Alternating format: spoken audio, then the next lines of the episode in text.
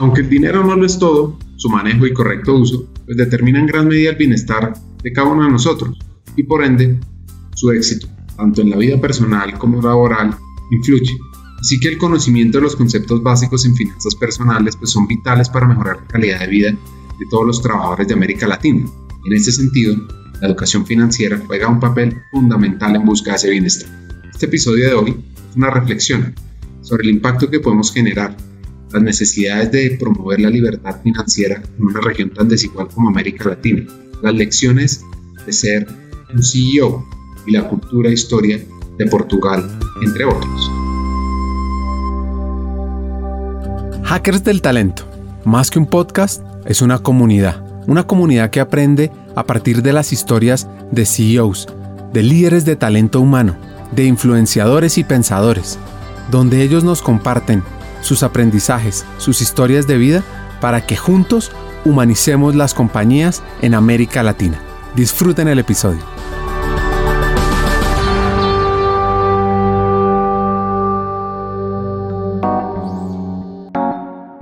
Nuestro invitado de hoy es portugués, un emprendedor fuera de serie llamado Joao Leite.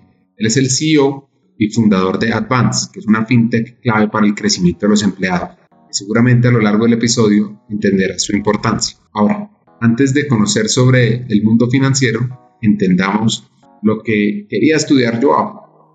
Pero yo empecé estudiando medicina veterinaria. Era mi pasión desde muy chiquito, creo que influenciado por mi familia, que la mitad son veterinarios, pero es algo que me sigue gustando mucho pero uh, rápidamente me di cuenta que yo quería tratar de problemas sociales, quería tratar uh, con gente. Hay dos cosas que creo que son, pues me, me marcan mucho, tanto mis, mis, tiempos más chiquitos como después cuando estaba a estudiar. ¿sí? Una es montar a caballo. ¿sí? Do, yo desde muy chiquito que monto a caballo, nosotros en Portugal criamos caballos lusitanos, que de hecho hay muchos acá en Colombia, y, um, y es un, pues una tradición, yo pasaba todos mis veranos en eso, uh, enseñando a los caballos, montando, montando por el campo, y es, y es una memoria muy feliz que tengo, que desafortunadamente ahora lo hago poco, uh, mucho menos de lo que quería, pero, pero es una memoria muy feliz. Uh, y después, a, a, medida que pues también empecé mis, mis, estudios en Holanda, como te estaba diciendo, uh, empecé, o tuve el privilegio de poder viajar mucho, de poder viajar por, uh, pues por muchas partes en Europa, en un momento en donde ya era muy fácil y muy barato viajar entre los países. Y pues afortunadamente en los últimos años he descubierto muchas cosas acá por Latinoamérica. Entonces yo creo que esos son los dos temas que, pues, que, me suben un poco la energía al recordar y obviamente que siempre estoy buscando.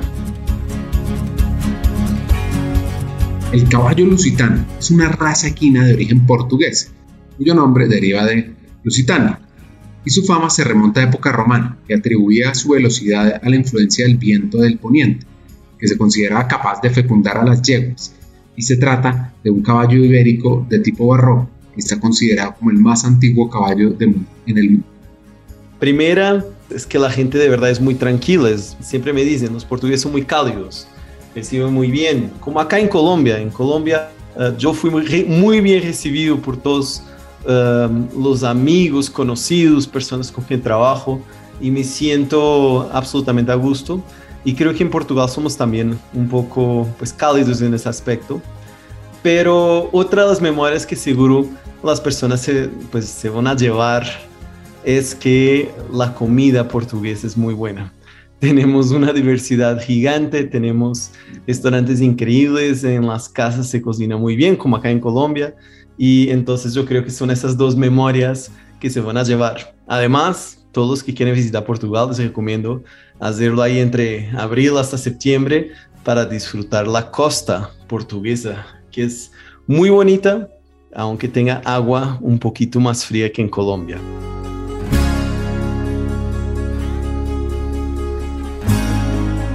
Voy a contar un poquito sobre el país de Joao.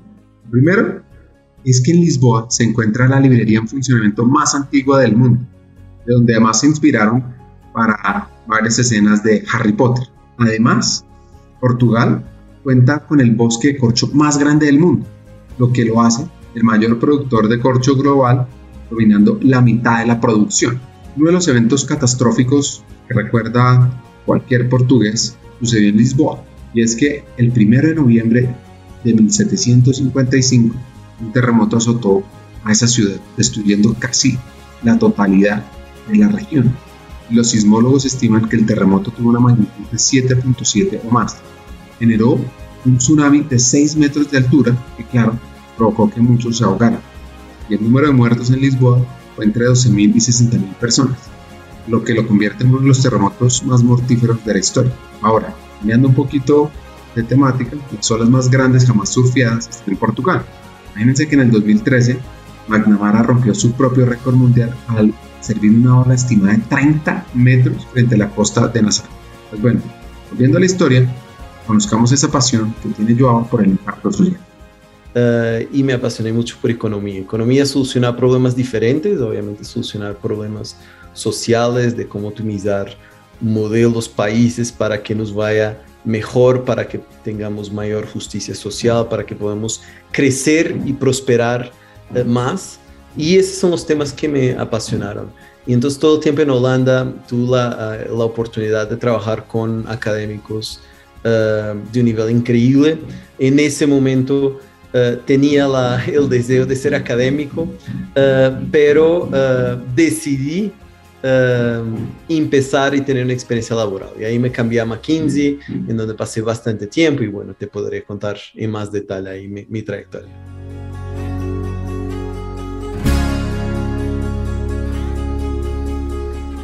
Sé el cambio que deseas ver en el mundo. La mayoría de nosotros hemos escuchado esta cita de Mahatma Gandhi y tal vez incluso nos haya inspirado. Es un sentimiento hermoso y nos recuerda cómo cada uno de nosotros tenemos el poder de impactar, como voluntario en una empresa, en un banco de alimentos, iniciando una organización sin fines de lucro, cuidando a los hijos o emprendiendo. Y eso puede conducir a un cambio duradero. Lo que pasa es que a veces cuando escuchamos sobre tantos problemas globales en las noticias, puede ser difícil que una persona crea que puede marcar la diferencia. Afortunadamente, el cambio social no tiene que ocurrir instantáneamente por la cuenta de cada uno, porque es que al trabajar juntos en comunidad para enviar vidas un día a la vez, pues las acciones pueden tener una transformación significativa.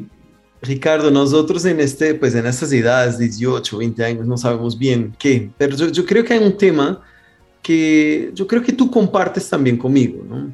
Nosotros estamos emprendendo, yo por la parte de avanzada tu pago, tu Invanza y con todos esos espacios que haces acá en Reglas del Talento, lo que queremos es poder impactar, poder cambiar algo, poder um, traer algo que sea, um, pueda ayudar a la vida de las personas, ojalá de las personas que más necesitan, uh, garantizar que las empresas pueden ser más competitivas, porque eso nos va a generar um, una productividad en la economía que es, uh, es ventajosa para todos.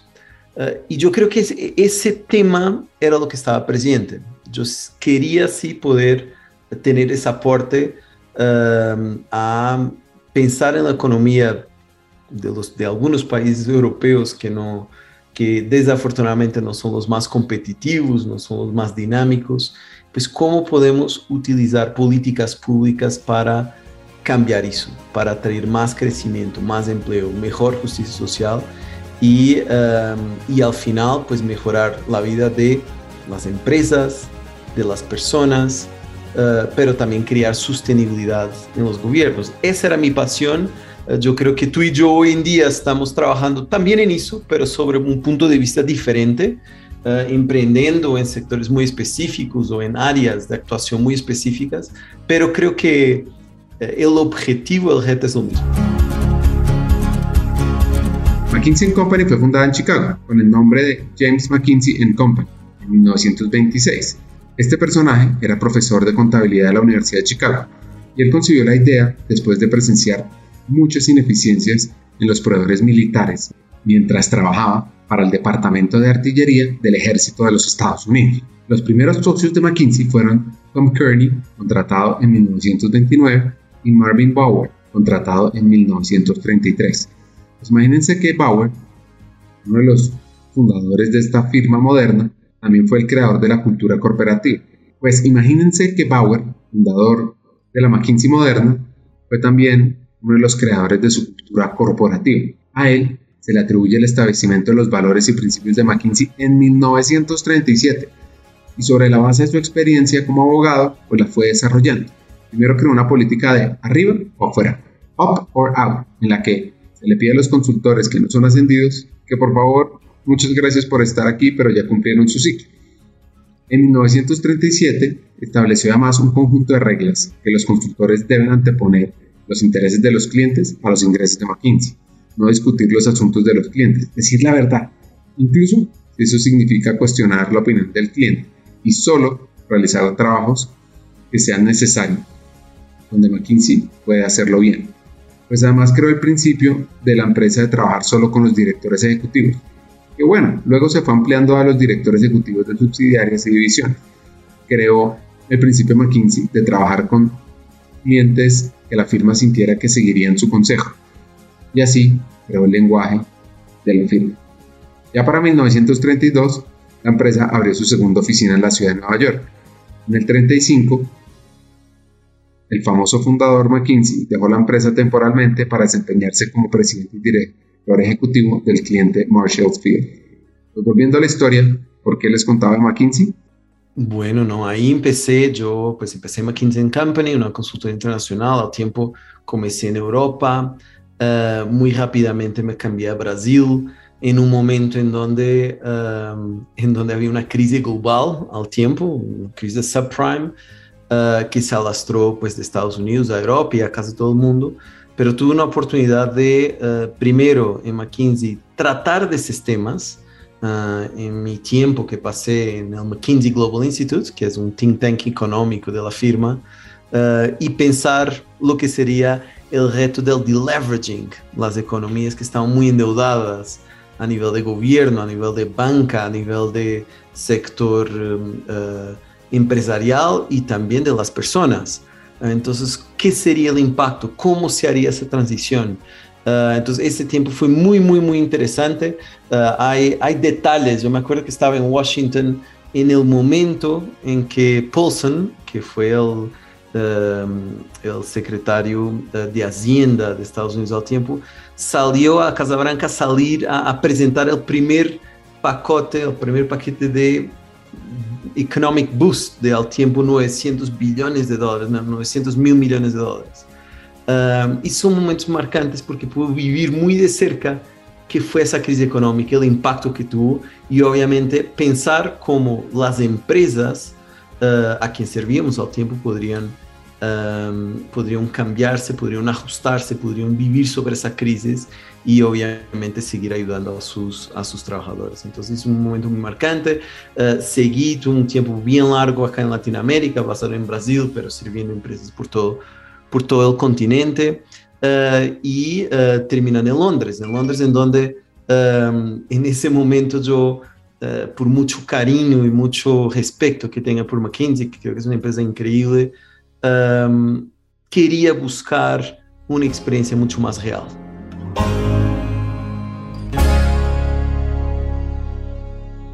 Así que le gustó la consultoría. Lo que pasa es que este hacker portugués quiere pasar a la acción. Y uh, en ese momento comenzamos, lanzamos el primero Digital Mortgage Lender de Reino Unido, o sea, la primera compañía que hacía hipotecas digitales.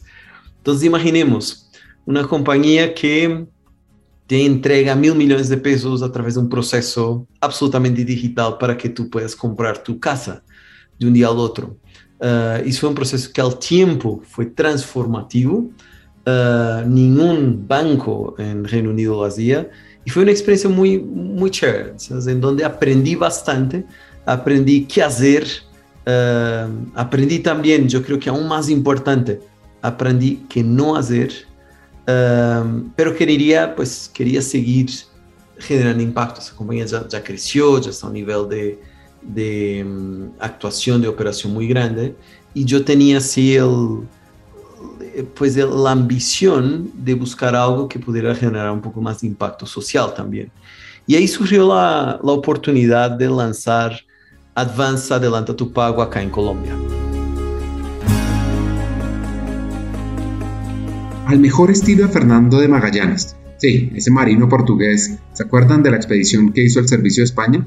Que fue la primera en circunnavegar el globo en 1519 y con el descubrimiento del que se conoció como el Estrecho de Magallanes, que al sur de la Patagonia, y de un paso desde el Océano Atlántico al Pacífico, pues el viaje logró su objetivo, de encontrar una ruta hasta Asia, navegando desde Europa hacia el oeste. Así que al igual que Magallanes, y antes de conocer sobre lo que está haciendo Joao con Advance, entendamos por qué llega un portugués Colombia. Muy sencillo, Ricardo. Nosotros uh, identificamos este modelo de una otra compañía que existía, que entonces yo los contraté para mis empleados en Reino Unido. Pero a mí este modelo de flexibilidad de pago uh, es importante, yo creo que en cualquier parte, uh, y ya te explico por qué, pero Reino Unido no, no me parecía un mercado ajustado. ¿Por qué? Porque los salarios son más altos, porque las personas tienen acceso a, a crédito, tienes pues uh, uh, sobregiros en dos cuentas, cuentas bancárias, entonces hay mucho más flexibilidad. Cuando yo miré a Colombia, cuando yo empecé a, a, a hablar, a discutir este proyecto con algunos grupos empresariales, ahí nos empezaron a surgir los temas de gota a gota, los temas de que las personas no tienen acceso a créditos, aunque existen muchas plataformas, nadie pasa los filtros crediticios de esas, de esas compañías y cuando lo pasan es súper caro. Uh, entonces fue, fue en esa conjunción que nosotros, nosotros hicimos. En un mercado como Reino Unido no es el impacto que estamos buscando, estamos buscando un impacto en donde las personas no tengan alternativas.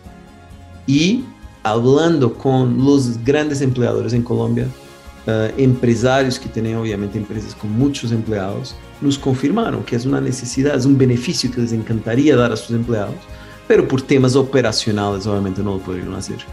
Y fue eso que nosotros hacemos.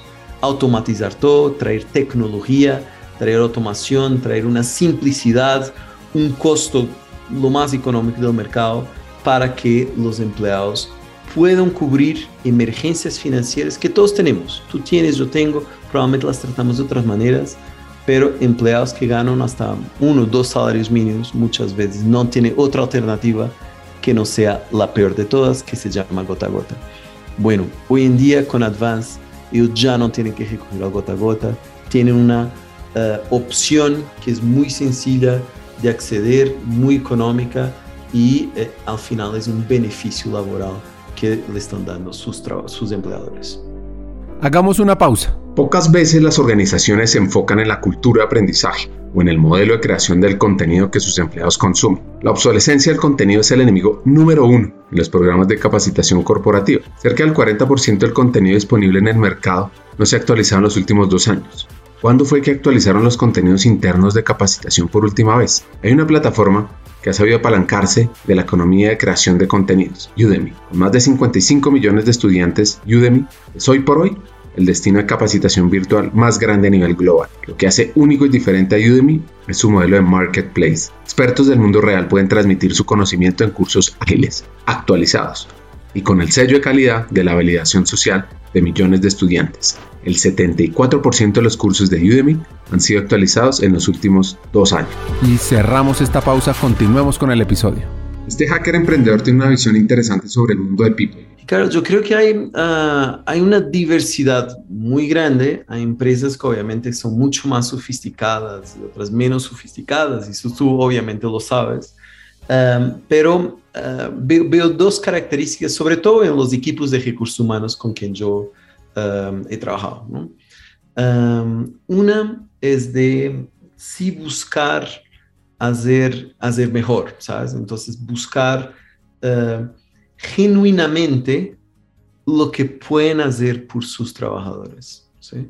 Y obviamente tú sabes que diferentes compañías, diferentes personas, líderes tienen incentivos diferentes, pero hay, hay un tema que me ha fascinado mucho, pues con algunas compañías, con algunos, algunos líderes de talento humano con quien he trabajado, que son personas muy genuinas, genuinas en su trabajo, en de verdad lo que están buscando, en que muchas veces trabajan con nosotros y nos desafían a nosotros, a decir, Joao, tenemos que hacer esto de manera diferente.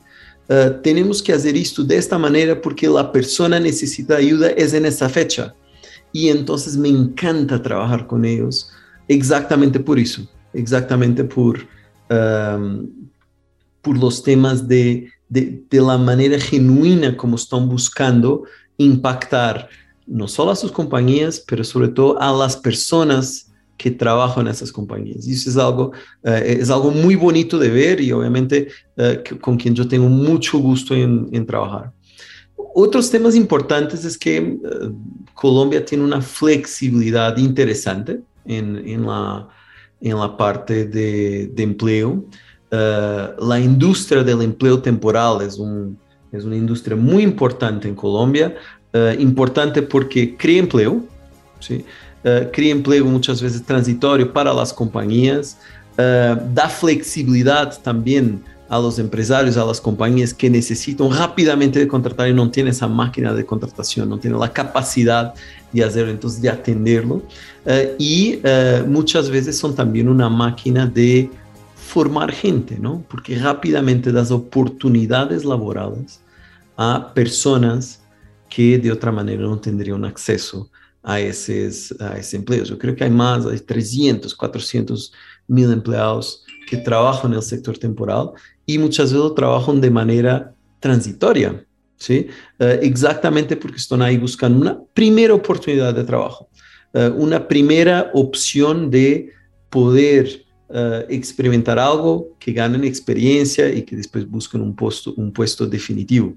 Então, essa característica é muito importante, creio que é um setor muito importante uh, assim como muitos outros sectores que uh, não são, são sectores que dão apoio a nossas economias. Nós outros trabalhamos, por exemplo, muito com o setor de aseo. ¿sí? Entre outras, nós outros entrevistamos há pouquito nuestra, la presidente del, uh, del, de FENASEO, em donde entendemos la importancia de esos sectores, por ejemplo, durante la pandemia, ¿no? Son personas de, eh, en que trabajan en hospitales, en donde esa parte de mantenimiento de aseo era extremadamente importante sobre condiciones en una temporada que fue muy complicada para todos nosotros, ¿no? Uh, entonces, eso es lo que veo un poco de lo que conozco en Colombia. Obviamente, Colombia tiene una diversidad de sectores incre increíble, desde recursos naturales que está explorando y seguro sigue explorando, para beneficio de todos los colombianos, uh, hasta, uh, hasta un sector financiero que también está creciendo, hasta también un sector de emprendimiento, pues si tú estás más conectado a este mundo, uh, nosotros como fintech, tú como una edtech a través de Vanza, y pues sabemos que es un sector dinámico, Uh, después de Brasil y México, obviamente por la dimensión de estos países, uh, Colombia es la tercera referencia en Latinoamérica. Eso creo que nos de, debe dejar muy orgullosos eso. La falta de conocimiento y preparación por parte de los empleados en aspectos financieros, solo la vida del empleado, sino los entornos laborales.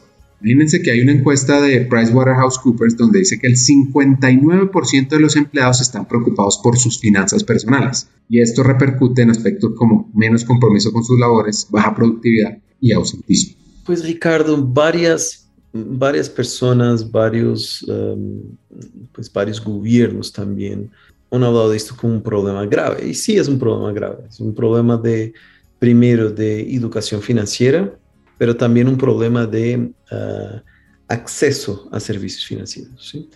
Y ahí yo de ninguna manera critico los bancos, porque yo ya serví a bancos, sé cómo funciona internamente, sé que obviamente tiene que haber un riesgo de crédito uh, en que se evalúa si yo puedo dar una financiación a una persona o no. Uh, y la verdad es que la gran mayoría de los colombianos no pasan institutos de crédito, entonces están, um, digamos que, que excluidos de esos modelos. Entonces lo que nosotros queremos hacer es um, um pouco o que os entes governativos querem fazer uh, e muitas outras entidades buscam é dizer mire, eh, ir a la esquinita a donde tiene alguien en una tienda que le presta plata uh, puede ser su peor opción. puede ser su peor opción por dos razones. La primera es que le sale mucho más caro.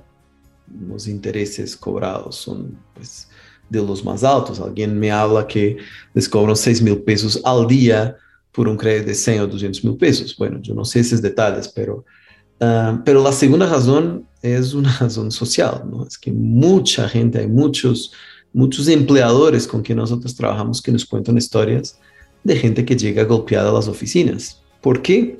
Porque le debía a un prestamista y lo amenazaron, le pegan para garantizar que tiene su pago lo más rápido posible.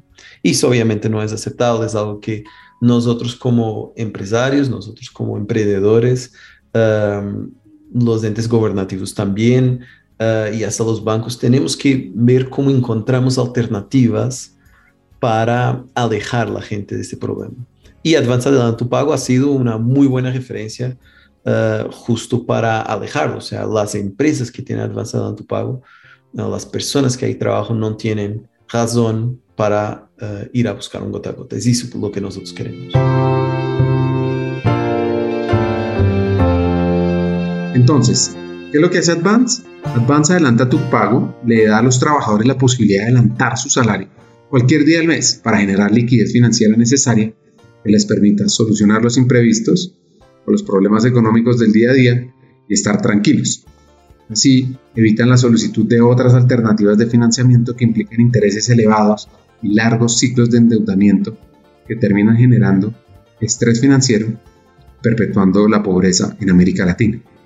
que me puse a investigar y encontré varios estudios que destacan que más de la mitad de los empleados estarían dispuestos a trabajar en empresas con opciones de pago flexible entre sus beneficios. Y un dato que asciende hasta el 70% en aquellos colaboradores que están entre los 18 y 44 años de edad.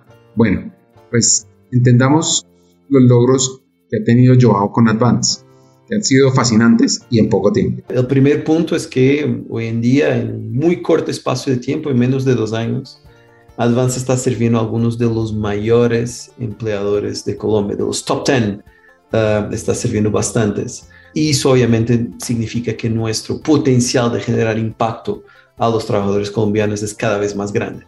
Y eso nos deja muy, uh, muy contentos.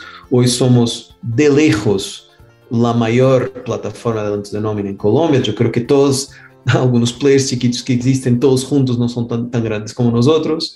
Uh, somos incluso, uh, estamos caminando para ser la mayor plataforma de adelantos de nómina de Latinoamérica. Uh, entonces, es algo que nos deja muy, muy contentos.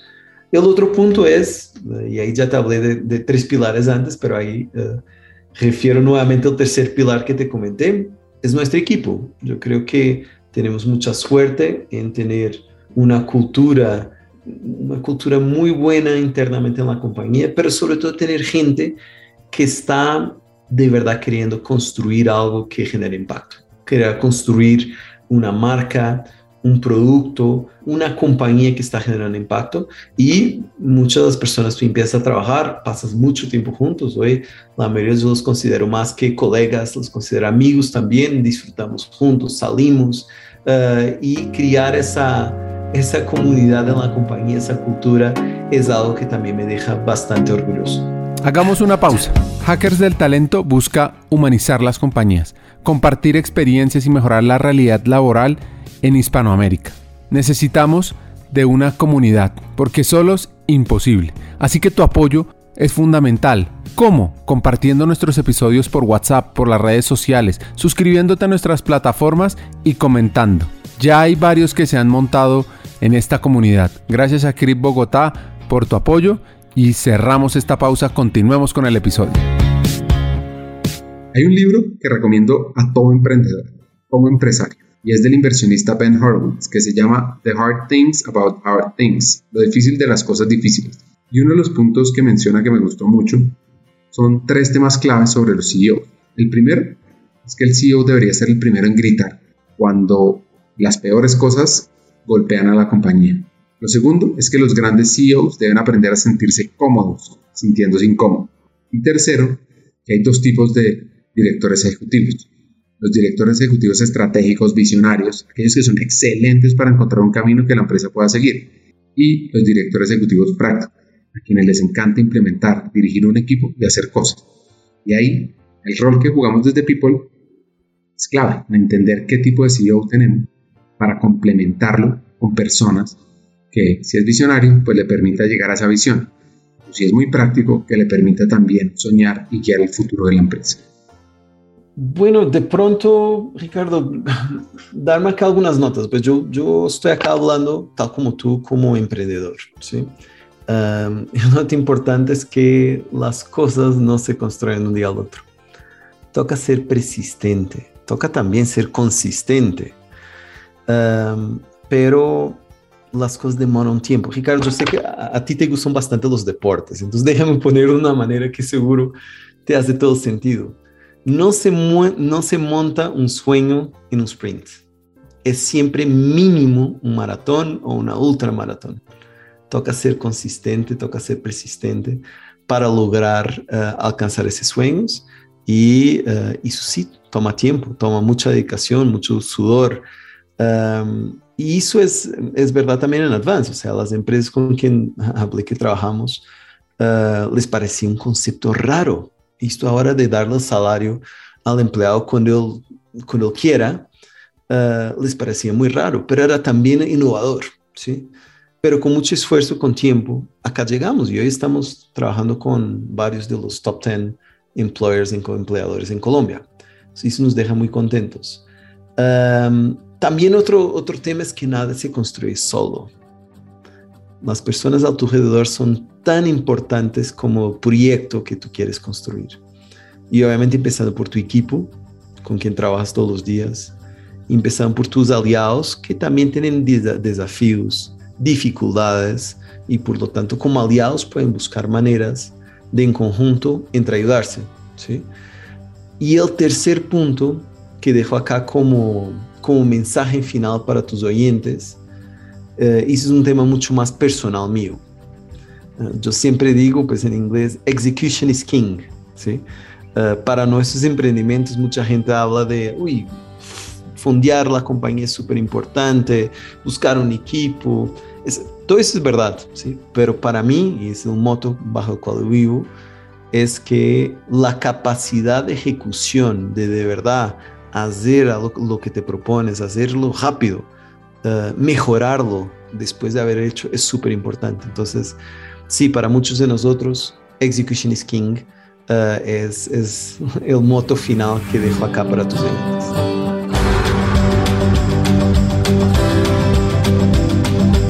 Pues estos son los retos que tiene Leite. Claro que hay momentos retadores en emprender, ¿sí? Hay un momento en donde tú tienes un producto dibujado, sabes lo que quieres hacer, no tienes plataforma, no tienes clientes, no tienes equipo, no tienes funding, ¿sí? no tienes fondeo. Ese momento es muy difícil. Es el momento en donde tú dices, me lo lanzo con todos estos riesgos, o sea, de acá adelante solo hay riesgos y un sueño. ¿O qué hago? Espero. Nosotros no, no esperamos por tener, por ejemplo, fundeo para empezar a contratar personas. No empezamos a hacer eh, fundeo para empezar a desarrollar nuestra plataforma, lo que también dio unas, un nivel de seguridad a todas las empresas, inversionistas, personas que nos uh, acompañan, que, uh, que fue mucho mayor, porque obviamente desde muy temprano teníamos un producto que funcionaba, que hacía adelantos, teníamos algunos clientes, uh, clientes pues iniciales de piloto, y, pero ahí estás, ahí estás en un momento antes de llegar ahí que no sabes qué hacer y dices, uy, yo sé que tengo que hacer, pero no tengo ninguna de las fórmulas construidas. Hasta que decidí, vamos a construirlas, vamos adelante. Y las construimos, pero en ese momento tampoco teníamos mucho más funding. Y tampoco teníamos clientes tan grandes, ¿no? Teníamos algunos clientes de piloto que muy, pues con mucha generosidad decidieron participar del proceso con nosotros. Pero creo que el reto, el desafío, el, el riesgo a que nos abrimos uh, vale la pena. ¿Por qué? Porque el fundeo vino, la plataforma se desarrolló a un nivel que es completamente diferente de esa plataforma inicial que teníamos. Uh, y lo más importante, hoy estamos sirviendo a mayores empleadores en Colombia. Y eso creo que mirando hacia atrás mirando ese reto, creo que tomamos las decisiones correctas y acá llegamos. Entonces, obviamente, no es una empresa no es construida por una persona eh, y por eso menciono mucho el equipo. Acá llegamos porque también como equipo logramos tomar esos riesgos, ir adelante para llegar a donde llegamos. Un hack clave en este episodio es el mundo de los beneficios, como una herramienta para fortalecer la experiencia del empleado, la fidelización y el desarrollo. Aquí hay un recuento y un análisis de este ex consultor de McKinsey. Tú antes toda la gente trabajaba en las oficinas, los beneficios era tener um, el café y las galletas y alguien que iba a la oficina para hacer ejercicio, no sé. Uh, la mayor parte de las cosas, de, de, en mayor parte de los casos, eso ya no aplica, ya no es válido. Uh, entonces veo que los equipos de talento humano están cambiando, uh, pero están cambiando de una manera que me parece correcta, me parece muy original y me parece lo más importante de todo, que es mirando a lo que de verdad necesitan sus trabajadores, escuchándolos, preguntando. Y acá hay algunas referencias interesantes. Uh, primera, los beneficios de ayer en donde las compañías gastaban plata y algunas gastaban muchos fondos en esos beneficios, muchos de ellos ya no sirven, están desajustados y por lo tanto tienen que ser reemplazados. Uh, el segundo aspecto es que uh, no puedes tener un solo plan de beneficios que aplica a todos los trabajadores. Tú tienes una diversidad laboral en las empresas colombianas que es fascinante. Entonces tienes desde personas muy operativas, tienes una generación que tiene hasta 24, 25, 26 años, que tiene unas características, unas necesidades completamente diferentes de los trabajadores que tienen 50, 55, 60. Uh, tienes padres de familia, muchas veces en algunos sectores tienen madres solteras que son cabezas de, casa, de, de, de hogar, que también tienen necesidades que son diferentes del joven de 24 años que te acabo de hablar. Entonces las compañías están genuinamente buscando primero entender y flexibilizar la inversión que hacen en los planes de beneficios. ¿sí? Advance probablemente es una excepción porque no, nuestro servicio no cuesta a las compañías, pero uh, la mayoría de los beneficios sí tiene un costo. ¿sí? Y saber cómo invertir ese valor para crear lo máximo de impacto en sus trabajadores es algo que tienes que, um, obviamente no se puede hacer de un día al otro, se tiene que entender, se tiene que hacer um, bastante investigación, preguntar, hablar con los trabajadores uh, para entender cómo lo pueden hacer. Y creo que muchas compañías en Colombia están haciendo muy bien, no solo la parte de entenderlo, pero también la parte de flexibilizar los modelos de beneficios que tiene. Creo que eso es, es algo que nos de, uh, debe dejar bastante contentos. El otro tema es también los temas de diversidad. ¿sí? Temas de diversidad, nosotros hicimos un, un taller um, con Advanced Educación hace poco tiempo, justo sobre esos temas de, de, diversidad. Y es un tema que no llegó a todas las compañías en Colombia, pero está llegando. Creo que la, la pandemia ha quitado muchos preju en contratación, por ejemplo. Hizo varios gerentes de contratación me han referido a eso. Um, pero una inversión genuina en entender uh, la diversidad de los trabajadores que tenemos y garantizar que nos estamos ajustando como cultura para poder servirlos es muy importante. Por ejemplo, trabajadores con discapacidad que necesitan, obviamente, de um, algunos algunos apoyos específicos, pero que muchas veces para funciones específicas son muy eficientes. Entonces es cuestión de entender cómo uno de verdad puede de la mejor manera integrar esos, esos, um, esos trabajadores.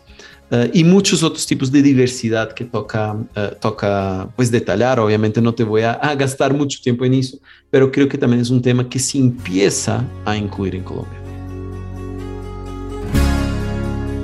Para ir cerrando el episodio, un par de hacks. Mejor consejo yo creo que fue en relación al manejo de personas, ¿sabes?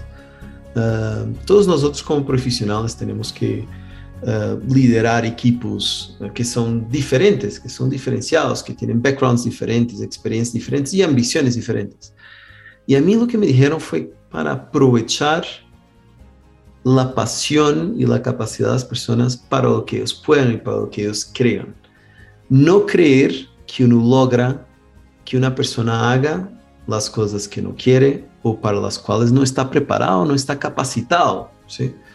Ahora, siempre digo que, eso ya es mi opinión, siempre tenemos que estar retando a las personas con quien trabajamos para que ellos puedan crecer como profesionales y como personas. Eso es algo que creo que es uh, intrínseco de la cultura de Advance. No obstante, ese fue un consejo muy importante. ¿sí? no esperar que tu director financiero va a escribir código, ¿sí? Este es un ejemplo muy, muy, muy lógico, pero no tiene formación de tecnología, no lo va a hacer, ¿sí? Pero cosas menos sutiles también, o sea, entonces aprovechar al máximo las personas según las capacidades que ellos tienen y según también um, las ambiciones y las pasiones que ellos tienen. Eso va a hacer que ellos sean más uh, exitosos, estén más felices, no obstante, siempre retarlos un poquito para que puedan ir un poco más allá.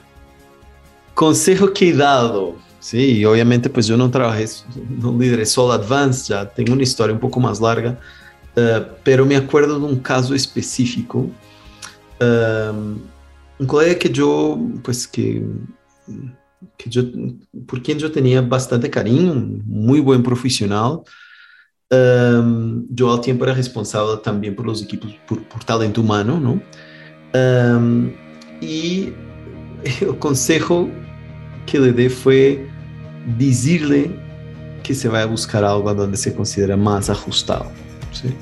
Uh, un consejo difícil que tú estás diciendo, mira Ricardo, a mí me gusta inmenso que trabajes conmigo, pero creo que tú no eres feliz no eres feliz en esta función, no eres feliz en esta compañía y déjame ajustar, déjame ayudarte a buscar algo que te dé más felicidad. Y acá no era una cuestión de performance, no era una cuestión, es mucho más una cuestión de decir, uh, vamos a buscar algo que te haga más feliz. Um, eso es un consejo que creo que pues me, me lo dijeron mucho tiempo después que fue una conversación dura pero muy importante porque abrió los ojos a las personas para que vayan a buscar lo que les haga feliz, en donde pueden de verdad crear impacto um, y, y, y, crecer. Entonces ese creo que fue el consejo más importante que dé. Este episodio es una mezcla entre la vida de un emprendedor, el futuro del bienestar, la importancia de la educación financiera y la inminente necesidad de transformar el acceso a nuevos servicios financieros para transformar América Latina. Mi primer hack está inspirado en el escritor portugués Fernando Pessoa, que dice que pon todo lo que eres en lo mínimo que hagas. Y tiene otra frase que dice, no dejes para mañana lo que puedes hacer hoy. Y es, cada uno de nosotros tenemos la oportunidad de transformar nuestro entorno y nuestro mundo. Lo podemos hacer desde nuestro rol en People, dirigiendo personas o impactando comunidades. El segundo hack es que la libertad e independencia financiera es una labor que nosotros debemos perseguir en nuestro hogar promover en nuestras empresas para lograr que los empleados estén mejor y sobre todo eliminar ese mundo de los préstamos gota a gota. Y tercero, donde estos préstamos rompen las posibilidades de crecer para las familias de pocos ingresos en América Latina. Y por último, piense siempre en hacer que las cosas pasen y en mostrar una visión de futuro dentro de tu rol y apoyando a tu CEO. Hasta un siguiente episodio y sigamos hackeando el talento.